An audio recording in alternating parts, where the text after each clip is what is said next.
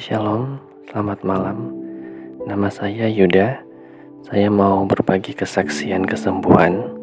Minggu lalu pada 6 Juli, orang tua saya khususnya papa saya masuk rumah sakit karena COVID-19 dan gejala-gejalanya batuk kering, demam, tubuh lemah, sulit menelan makanan, dan yang paling buruk dari semua itu adalah penyakit bawaan papa saya yang telah hilang selama bertahun-tahun kambuh lagi yaitu asma.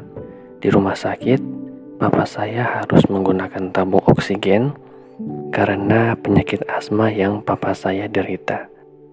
Sampai satu kali Tuhan mengarahkan saya di IG melihat postingan ibadah Healing from Heaven dan saya ikut tergerak untuk DM minta doa dan ikut dalam ibadahnya di dalam live YouTube.